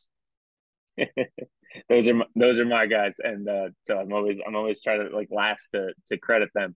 We had this year. I had I had my bet my deepest top two uh throw throws group I've ever had. Like my one two guys, like Chris Galati and Jason Bezick they went one two in Division One in the shot put this year. Wow. And they went, I think, two four in the discus. Um, Chris was was a state champion in the shot in the outdoor season. Jason, uh, indoor season won the shot put. Hmm. Um, so they and they went, I think, one three in the indoor season. Hmm. Um, so to get that for Chris too, like that kid absolutely just busted his ass for us all year. Everything I asked him to do coming out, he just got so much better. I think he was like a 43, 40 foot, four foot thrower his junior year. Uh, gets works his way up to 55 feet this outdoor season. Um, never thrown disc before this year. Got to about 150 feet in disc. Was able to put some points up on the board. Um, but I mean that those two, very proud of them. They were a huge part of, of, of, what we did. And obviously, you know how it is with the throws. We're off from the side. We're out in the out in the field. Um, very very rarely. I'm sure Gill has made a couple nice tracks recently where you have the nice throwing cages on the inside of the mm-hmm. track. That doesn't lend itself too well for high school meets though, because you right. have kids running around all over the place. Somebody will get killed. So uh, they throw us on the side. But I, I always try to make sure they get they get a little a little pub. You mentioned that this is more of a staff coach of the year award, which I 100% agree. Like I on the college ranks, uh, conference they're always giving out coach of the year head coach of the year things like that mm-hmm. and, and obviously it takes a strong leader to corral everything together so 100% there is a uh, the head coach has responsibilities of uh, almost yeah. cat herding sometimes the athletes the staff uh, the you know buses the whole nine right yeah but I've yet to see like on the college level on the conference side a conference ever be won with just the sprinters and that happened to be the head coach right uh it's it, it's you know they they got a sneak point in the shot put that they didn't think mm-hmm. things like that right so I love there's several college conferences that are giving out coaching staffs of the year and i love that like that that's the way it all yeah. should be in my opinion for uh, at least for track and field uh, football maybe you can make a case because of the personality and what the head football coach has to do i don't know i don't live in that world but for track it, it's a staff even if a, an assistant coach's kids don't uh, score that assistant coach has done other things for that program that have helped them win the conference title. I guarantee it. No, no coach lives on their own on a on a staff, high school or college. So, uh, knowing that, um, t- you you name these amazing athletes. Start break us down your staff. Who, who's the the coaches yeah. there? Let's give some shout outs to these guys and gals that obviously you're doing a great job leading and are doing a great job leading their event areas. Yeah, and I, I, like I said, I'm a very small piece of the pie. Like with my throwers, I like fake as a, as a sprints guy here and there. Like during COVID, I started. I, I couldn't get in the weight room here at school, so I started sprint training because I needed something to do. And I, honestly, I get that. Like I knew some stuff here and there. I was I was good enough to be dangerous with the sprints, but that absolutely just like catapulted my sprint coaching sort of like journey or or quasi journey. But the guy that I've learned so much from is our sprints coach here. That's Steve Lee. Steve Lee um, has been with me since I got here at Sally's. You know, Joffrey hired him. Um, uh, he's a he's a brilliant guy. He, he speaks like multiple languages. Um, he coached the Delaware, uh, the state record holder in the hundred and the two hundred, LaShawn Collins. Wow. Who ran at Houston for Leroy Burrell. Oh yeah. Um, so little old LaShawn Collins from Delaware coached by Steve Lee. Yeah, uh, and he's wow. and he's down. He was down there at Houston with with Leroy and Carl and and all those great sprint teams uh, that they had down there. Um, and Steve's another guy like he he'll love to talk training with me. Um, and and I've learned so much from him. Like it's great having a guy who's much smarter than me on on on my staff. And it's the same thing with my distance with my distance coach Scott Davis is our head cross country coach, and he's uh our distance coach here as well. He's a Sally's alum. Sally's is big uh, on their alumni, and we have a lot of alumni work in the building. Scott coaches here as an alumni. He doesn't work in the building. Another guy that's just brilliant. I mean, you want to talk about uh, scoring out meets. You want to talk about just training philosophy, and his record speaks for itself. The guys he's put into college uh, and the school records we've set um, with those distance guys they're they're just incredible. And from a coaching philosophy alone, like what Scott's been another guy who's kind of reinforced to me that like you can get so much more by doing less. Like mm. he hmm. he is a big like don't uh I think out in Chicago, right? Like Tony Holler's out there. I, mm-hmm. I like Tony Holler stuff a lot. Um, I think it's very like practical for high school coaches about like not burning the steak. Mm-hmm. He says that a lot of the times. And uh, Scott is great at that at, at sort of like not bleeding our guys dry mm-hmm. so that when they do go to college, they're not burnt out with mileage. Um, so he is he is a like a phenomenal uh, approach to everything he does.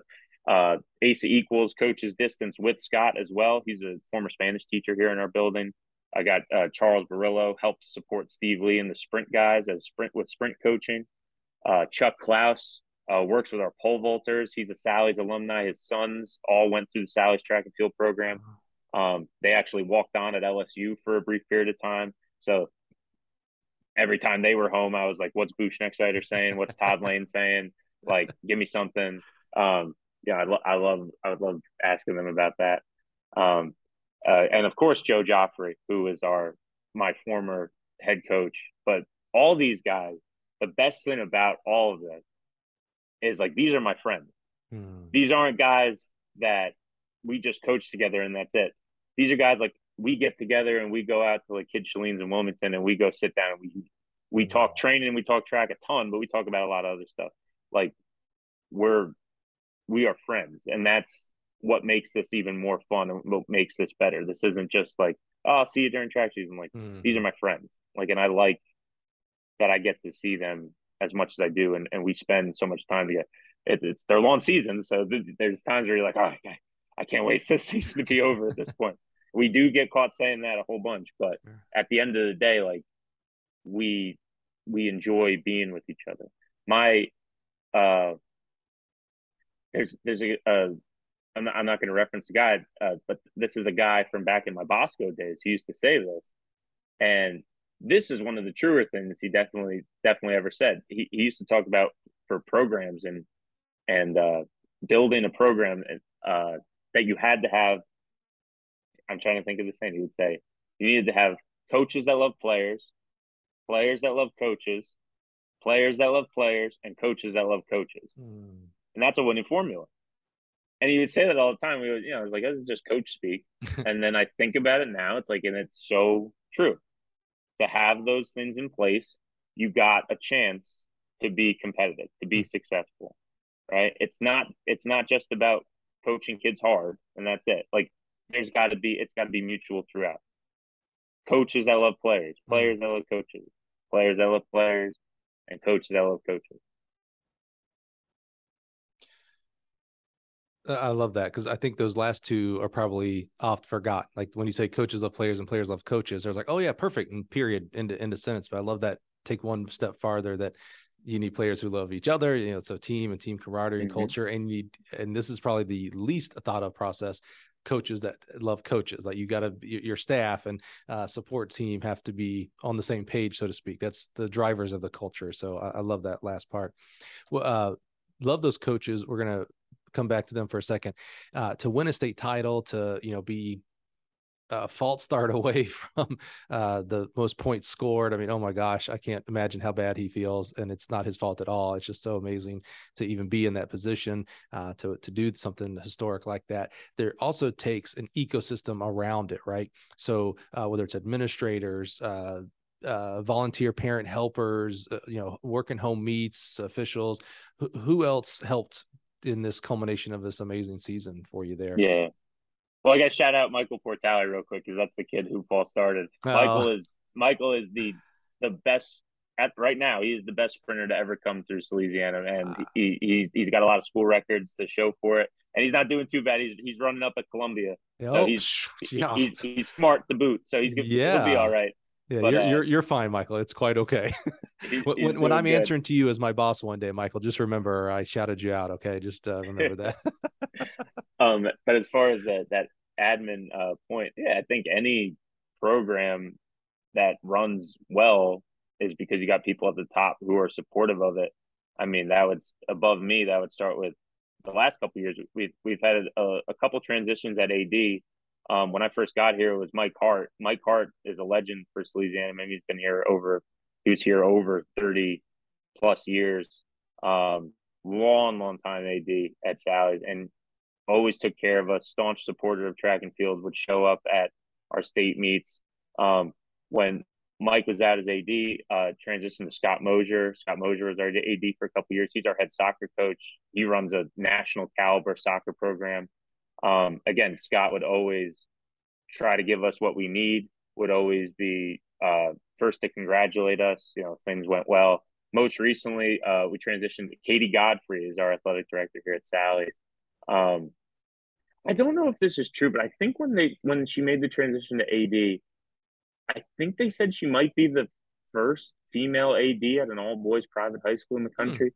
I don't know that, but regardless, it is fitting if that's the case because she is a trailblazer woman. Hmm. She is just an absolute workhorse. And she almost is like I, I feel like almost like take advantage like collectively we may take advantage of it sometimes because she's I've never seen somebody so giving with their time in terms of athletics and supporting us. I mean, oh my god, I'm like I'm, I'm like almost speechless. She, hmm. especially you know how track coaches can be. Uh, I, scheduling isn't always fluid with us, I, I, and I don't know if that's the case with uh in other programs, but for like indoor, for example, or outdoor, uh, you know, we like pivot our schedule sometimes on the fly. It's not mm-hmm. like it's not like Nick Saban in Alabama where it's like, nah, you, you guys are playing Texas this mm-hmm. weekend, and then you go, you know, you're going down to Florida, and and that's it. It ain't changing. But for a high school athletic director, that can be that can be a huge pain mm-hmm. to just be, you know, calling them up a couple days earlier. It's like, hey, can we get two vans and take kids down to Virginia Beach this weekend because we want to go to the East Coast invite down to Virginia Beach. Right. Um, you know, can we get hotel rooms? Can we do this? And she's there, and, and I apologize to her so much because I'm like, Katie, I know you must hate me. I'm so sorry. Um, and she swears she she's not mad at me. So, but she's only two years on the job here now doing that. So, like, we'll see if time will will right. wane on her eventually. But certainly, she's one of the most staunch supporters of us. But our school in general is uh, athletics isn't necessarily the only thing we do well but it's I think throughout the state, throughout the country, it's one of the things we're most like nationally recognized for. I think Salesian has over like 170 state championships in in the state of Delaware, wow. and it's uh granted I know it's Delaware Delaware can be is a smaller state, um, but some of the performances on a national level. I mean, we have a nationally ranked lacrosse program, nationally ranked soccer program. Um, our track and field program is not doing too shabby. Um, they don't, I don't, I don't see too many national rankings out there for yeah. uh, track and field programs, but you know, we've been putting guys in in nationals nonstop, putting guys in college nonstop. Uh, so it's it's it's a testament to like it's part of like our culture. I think it's part of our foundation, our DNA here at Sally's is that you know athletics matters and it it it should be important to you. It it it should be something that matters. It's not necessarily just like yes, we want everyone to come out and here have fun, but it's also like uh it goes it goes beyond simply just like let's have a good time. It's it's it's a community. It's you you're you're doing it for the the the S on the chest. You're doing it mm-hmm. for in football we say the gold helmet, right? You're doing it for the 16,000 people, the 16,000 strong people who are behind you in everything you do, right? I'll, I would tell the guys that all the time. It's like we got 16,000 people behind us mm. in everything we do every step of the way, right? That, like that's that's what it is here at Sally. It, it, it matters. With roughly a thousand students, do you know what percentage are in athletics there? That's a good question. I I would have to say sounds pretty high with all the programs that you have there. Yeah, and we're lucky. You know, actually, when I say we're lucky, as a track coach, we might not be lucky because our lacrosse team is so good, mm. and because we have other sports like rugby and we have volleyball. Wow. And some of those, like rugby, is non-cut. Those mm. are those are we get kids who go do those sports. I'm like, damn, like, that kid did track. oh my god. You know, we lose out on kids sometimes because mm. of that. Um, but we do have a, a plethora of often offerings here, and uh, yeah, I, I would I would be confident in saying I think it's over like sixty percent. Wow. Yeah, it's That's it's awesome. a lot that we yeah we got a we got a very big athletic program um and a lot of sports to offer up to guys. That's awesome. Um, and w- lots of schools are cutting their freshman and JV programs, and we we almost in every sport can field you know a JV and a freshman program. Hmm. Um, so we're lucky in that regard. Let's go back to this coaching staff you have there. What role does coaching education? You talked about you guys get together, you'll you'll talk coaching philosophy and X's and O's. Uh, what kind of external coaching education? What role does that play for you guys? I, I, I think it varies like person to person. Um, collectively as a unit, we haven't done like a like I think we've all done our own trainings, like you know, been the level one, done plenty of, of coursework, done lots of flying around over the country to, or uh, driving around to see people. During COVID, uh, it was great to have the access to some of the Zoom uh, webinars that we had. Mm-hmm. So many of those are just even posted online for free, and you know, I'm just I'll be finding new ones every week and watching something new. Uh, Steve Lee, who I mentioned, our sprints coach, he's he needs no uh, guidance on that. He goes and does something almost just about every year, whether hmm. he's hopping on a plane. You know, he's DMing coaches on Instagram. I think he's talked to like Mike Young a bunch of times. Mm-hmm. I know mm-hmm. he's met. It's funny, like he's he went to Chula Vista last year, or oh, maybe oh, yeah. two years. No, not two years ago because that was COVID. But he went to Chula Vista not too too long ago, and he's sending me a picture he took with Ryan Crouser. Huh. Um, and I'm like, oh my god, like got to ask him X, Y, and Z for me.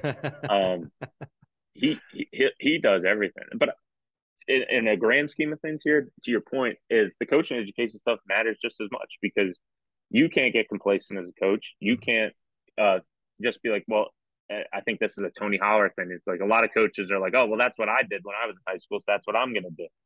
And it's like, well, a lot of your coaches in high school, when you were in high school back in the day, are Neanderthals, you know, and, and they'll do things that, frankly, are like stupid or detrimental to your training. Like, yeah, let's do, you know, let's let's try to get fast by doing a ton of repeat 200s. I mean, right. that ain't that ain't gonna work. Um, it, maybe it worked for some guys, but a lot of times you get you get some freaks, and you know anything you do with them is gonna work. Right. So it's about it's about learning and about not getting complacent, trying to get better all the time mm-hmm. in what in what you're doing. Um, I've been out to Westside Barbell. Oh um, yeah. Uh, Louie Simmons is one of the first guys that I I like. I was scared of the weight room as a high school kid. I was just a fat kid who was just big, so I got by on just being a big body. But I was afraid of the weight room, and Louie I think is what got me into the weight room. Huh. Um, and getting to go out there, and he just passed away in March, um, was something that was very cool.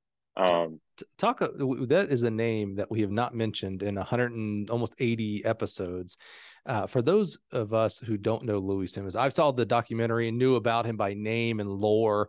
Um, you know, I, yeah. I wonder if we did mention him, Judd Logan would have mentioned him back in his episode back in the day. So I oh wonder, and there's, there's two great gentlemen we've lost uh, here recently, Judd and, and Louie, but talk to us about Louie because you, you talk about culture and you talk about growing really deep in a small segment, right? Louie when you talk about you were afraid of the weight room, well, that guy invented weight room. I mean, he, yeah. he, was just a talk to us, give us a kind of a uh, your thirty thousand foot level of who Louie Simmons was, and then talk about your experience working with him. Well, I can't believe I forgot to mention Judd Logan, and you're right; they do go hand in hand because Judd had visited West Side a couple mm-hmm. of times and references Louie or referenced Louie a lot in his training. Um, yeah, rest in peace to Judd. I mean, just mm-hmm. talk about for me as a head coach who's also a throws coach and a thrower Judd mm-hmm. is like my model. Mm-hmm. Um, and his podcast you did with him uh, was incredible. I, I enjoyed that a great deal. But Louie is everything you think he's going to be.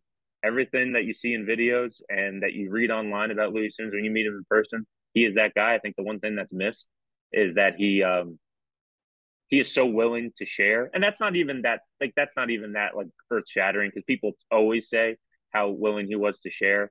Um, he really was and you go and talk to him like he was he was a great teacher of what he was doing and his methods. And um you know it, it, as much as the focus was on the powerlifting and people focusing on on the steroids you know what he did and what his programming has done and how it's being used in college weight rooms high school weight rooms across the country can't be denied. It can't be argued mm-hmm. that his methods can be applied to build some absolute stud athletes. Um, and do i use them exclusively? No like I've used them plenty of time, but I mean Louie Louie he's known for quotes too. I'm trying to off the top of my head, like strength is never a weakness. That's 100% true. Scientifically, I mean, maximal strength, Louie says all the time, is the foundation of all other qualities. So if you want to be that, uh, you want to emphasize great flexibility in your athletes or in your throwers or maximal speed, well, you better be strong, mm. right? You have you have to be strong. And um, God, you know, a, I'm sure other people know this too. Him talking about um, those movies. He he loved those samurai movies. Oh. He loved like uh like Shogun Assassin is the one that I always think of, and I think they reference that in the uh in in that West Side versus the World documentary. Mm-hmm. And there's that it's a chilling video where you see him um he talks about choosing the ball or choosing the sword. And that it's a clip from Shogun Assassin. And in the movie in Shogun Assassin, if the kid chooses the ball, he's choosing that he's going to go to heaven with his mother. He's going to he's going to he's going to go to death. Or he could choose the sword, which is to choose life. So Louie, I think in the clip says you either choose the ball or you choose the sword. If you choose the ball, um, you know, death be upon you. He says if you choose the sword, you'll follow me on a journey into hell. And that's what this gym is, a journey into hell. You know, it makes it sound real appealing. Yeah, right. Um, but that that's kind of in part what it is like this the whole coaching thing as it is. It's like i've talked about i mean i stress myself out so much. I get so worked up about things. I question myself internally. It is kind of like a journey into hell in a lot of ways like hmm. internally mm. like it like it can be. I mean it's also one of the most rewarding things you ever do. Uh, but i think why it feels so good when you have that success is because of all the the hell you put yourself through to do this. I think that's mm. anything in, in life that's worthwhile is hard I, right? I, I, I would I would say that right. The the good times feel so much better because of yeah. like the the tough stuff you go through. 100% right from relationships to athleticism to our education 100% I, I, I that would be one thing i don't challenge a lot of people but that would be one thing i would challenge most people if they ever said oh no no you could have good without bad you can have all high without low and it's like mm, mm-hmm. i'm not sure that that works at all uh, in any aspect of life well tim let's uh, let's embarrass you here a little bit uh, let's pivot from two greats Louie simmons judd logan to another great uh, and that's you, my friend. I would love to know uh, I wish you could see his face right now. I did that. I was totally setting you up there, Tim. I knew it because you love to talk about yourself. I'm being sarcastic if you can't tell. Uh, but our friend Tim here, you uh, at some point this year, you were notified. I, am assuming, I actually don't know the process, but I feel like this would be the process that you were the boys' uh, state coach of the year for Delaware. Is that correct? Yes. So I, I, I had got that this year. I had won that a time or two previously, I believe, as well. So and that what, alone, I thought was very cool. Yeah, uh, that's what I was wondering. So what uh, what did that feel when you got the notification that USTFCA sends you and says, "Hey, congratulations, you're gonna get this really cool." I love the trophy. Actually, it's really, really yeah, it's sharp. a little track. That's great, man. I love it. Yeah. Uh, and I and I can't. Uh, I almost forgot this. Uh, I'm glad you we mentioned that trophy. Shout out to the U.S. Marines. They're one of the sponsors uh, through USTFCCA for this award, and so so thankful that we have support from outside entities. We can't just do this track thing with only track people and track businesses and track fans. We need outside sources as well. And so, shout out to the U.S. Marines for sponsoring this uh, amazing Coach of the Year award through the USTFCCCA. So, you get this notification hey, uh, out of all the coaches in Delaware, there's a lot. You are the boys Coach of the Year for Delaware. What did that mean to you when you got that? trying to think of like an answer that's not a cliche where it's like, oh, it meant everything. it it's nice to feel validated. I think. I mean, I I told you my wrestling with like uh, you know thinking external rewards and uh, just winning championships is necessarily going to make me happy. Uh, but that being said, it's still nice to to see that like people recognize you for the things you do. I think we all want to feel appreciated and valued in what we do, right? If if Gill gave you a trophy saying, Mike, like sales sales guy of the year this year, right? I mean, that would it goes a long way. I think I think people enjoy hey, things boss, like that. Boss, I know you listen to this podcast. You heard what he said, right? I just want to, if you need to hit repeat on that, boss, just go ahead. Just just saying. All right, keep going, Tim. Sorry, I just just had to put that on record. That's all. Yeah, it's um, you know, I think it, again, it's a testament to the guys we have at Sally's, to the coaches on the staff. It feels good to have hard work rewarded. Um, so to to earn that award, similar if it's state coach of the year, national coach of the year, and we're going to call it staff of the year I would say it's the same thing at the state level. I mean, mm-hmm. I truly feel like every time we go out to a meet, I got the best staff in the state, and I would take any of my guys up against anybody else any day of the week. Like I go out with them. Like those are my guys. Um, so it, it it it feels validating. That's that's that's the best word I could describe. Very grateful, very humbled. Um, it's awesome.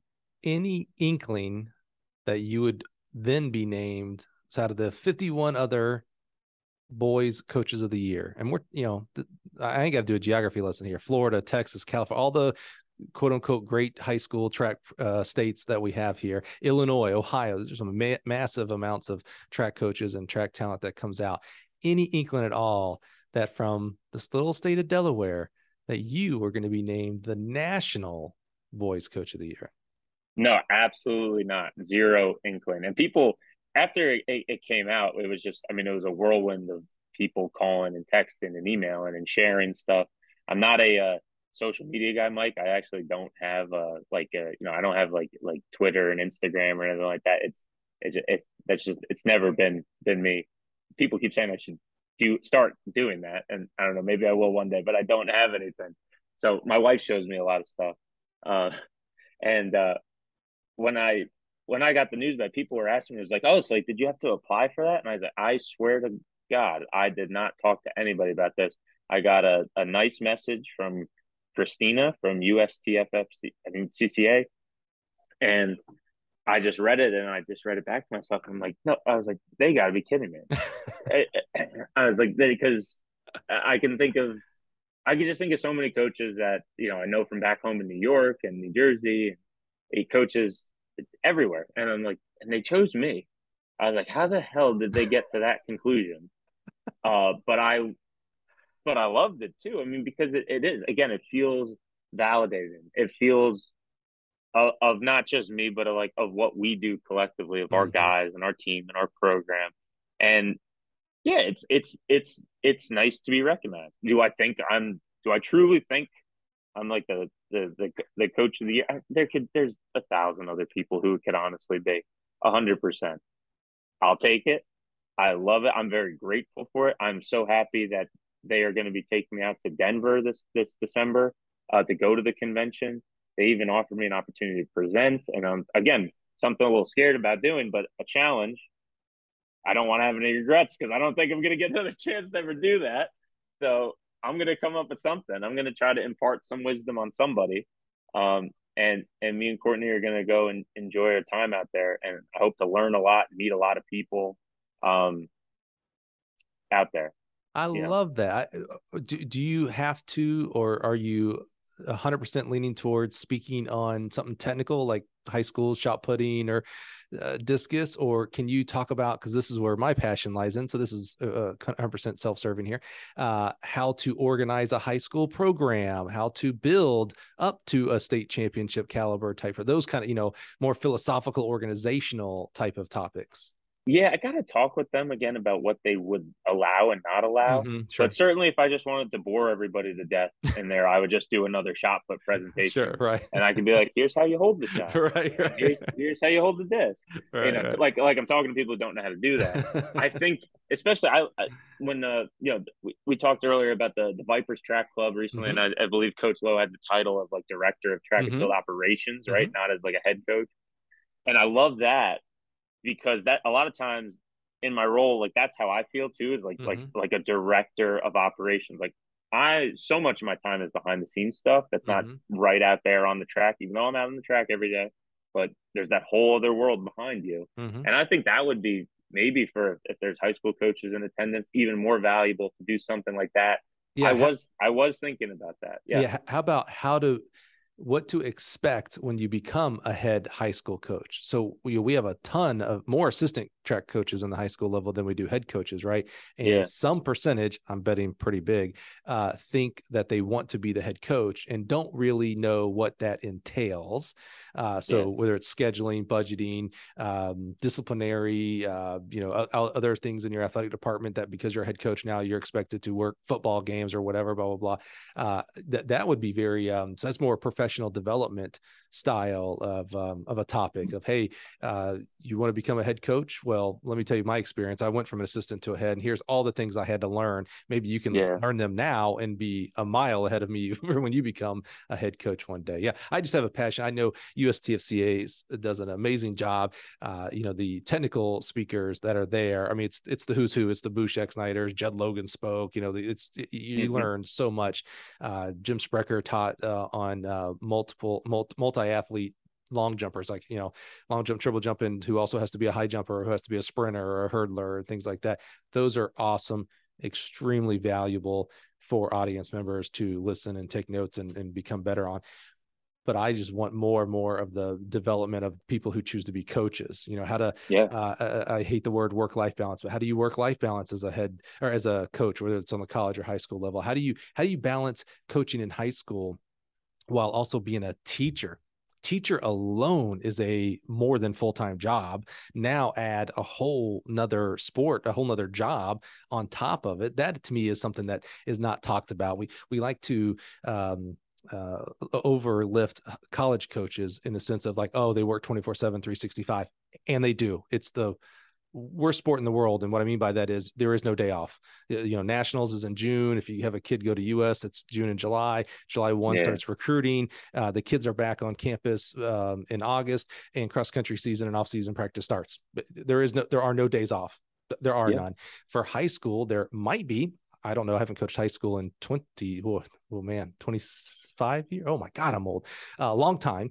Um, but I wasn't a teacher. So, I mean, add being a teacher and doing uh, coaching track that is also uh, 365 24 7 and you're dealing with younger uh, uh people 14 to 18 instead of 18 to 22 which can have its positive benefits. So yeah i would love uh, you know someone of your experience and where you are in your career uh, as a coach and teacher to talk about like whether it's something about the head coaching side of it or just um, you know philosophy of, of building a program because you've obviously done a, a great job there uh, with your staff building a, a, great program man well thank you and and I, I truthfully might be the worst person to give a presentation on that because like as it say and i don't say this to be like a martyr i say it because it's just i'm aware of it i'm my work life balance is atrocious and mm-hmm. part of it's probably also coaching football because Mm. I then go right from football to indoor to outdoor. Mm-hmm. The summer's really my time to kind of have a respite. Mm-hmm. You know, we do nationals and mm-hmm. whatnot, but uh, yeah, what I could say to somebody is like, have an amazing wife.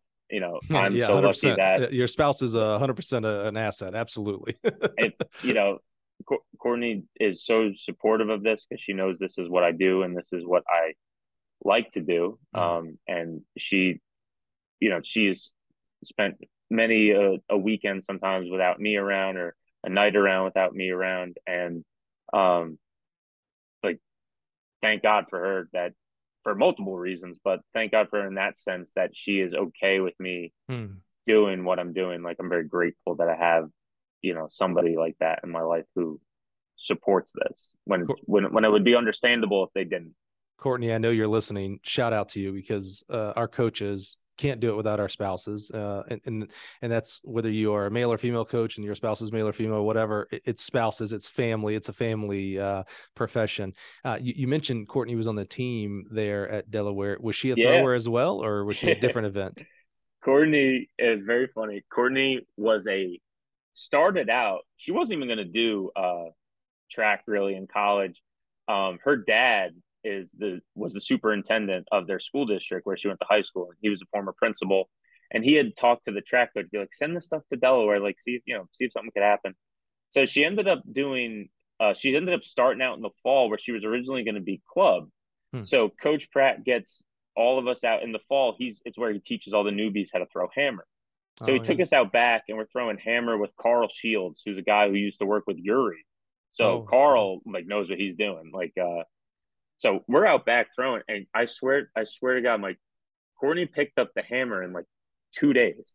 Like I and Coach Pratt, Coach Marlene to this day still say I, have never seen somebody pick the hammer up as fast as she did. Wow. Lo and behold, Coach goes Coach Pratt goes to the girls coach at the time and says, We gotta get her on the roster. uh like she's gonna score points.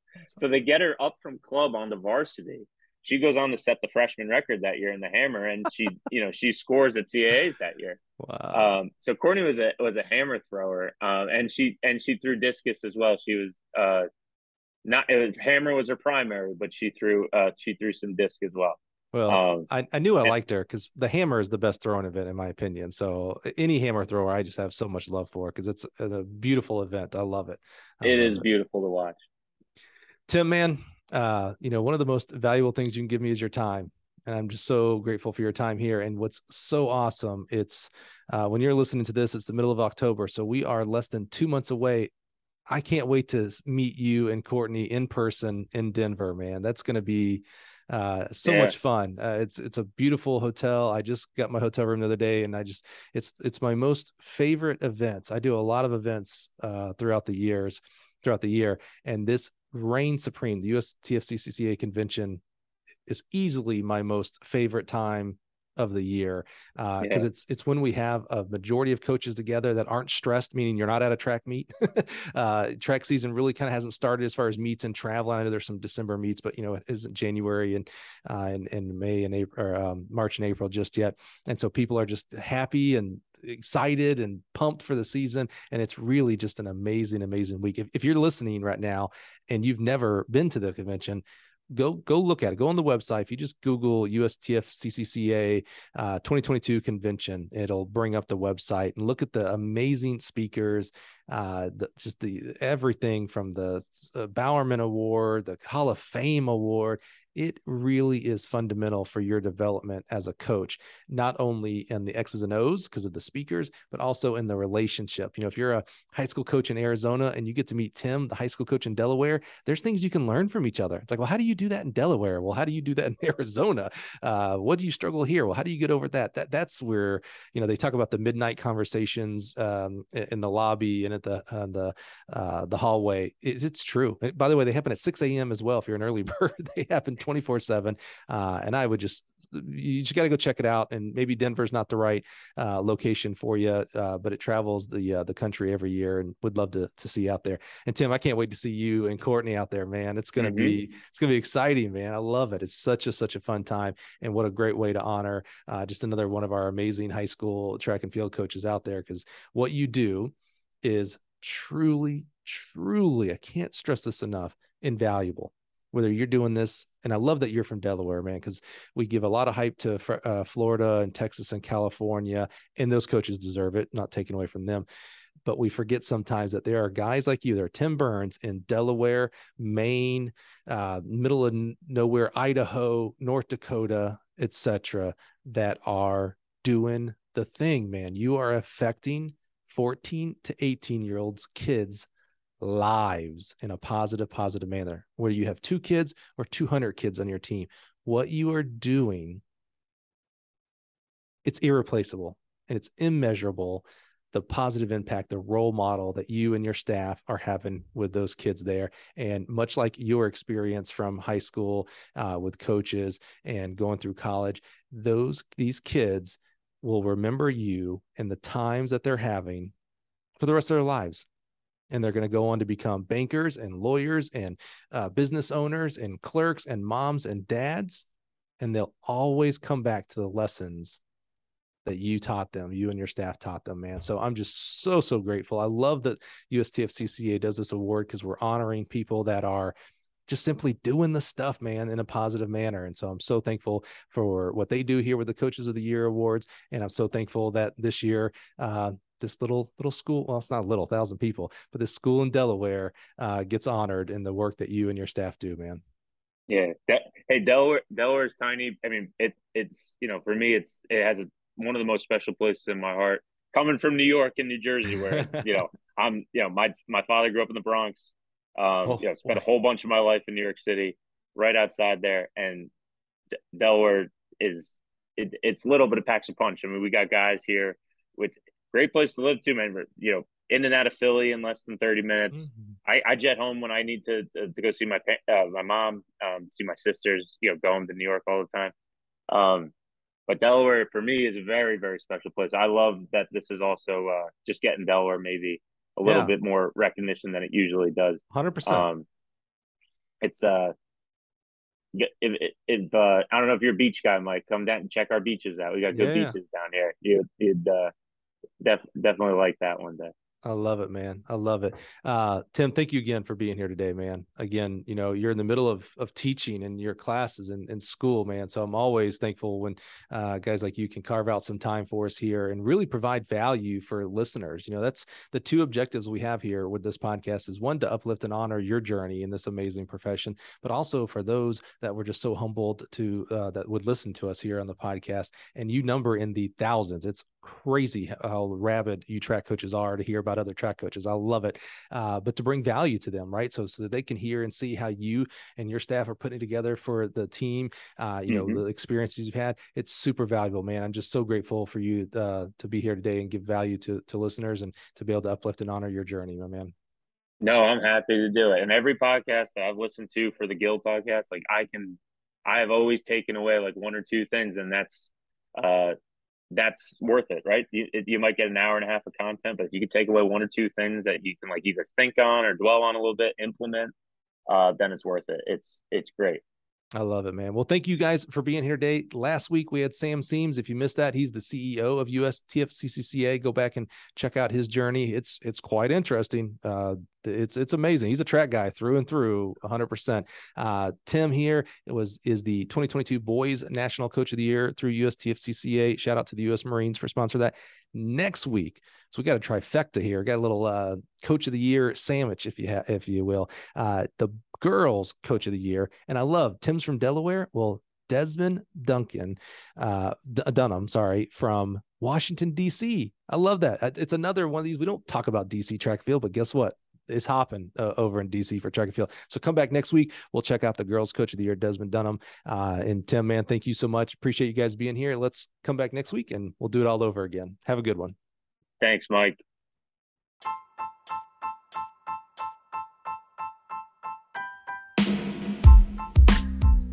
Thanks, Mike. What an incredible journey Coach has been on. So awesome to hear their story in their own words. Tremendous proof of the positive effects coaches make on a daily basis.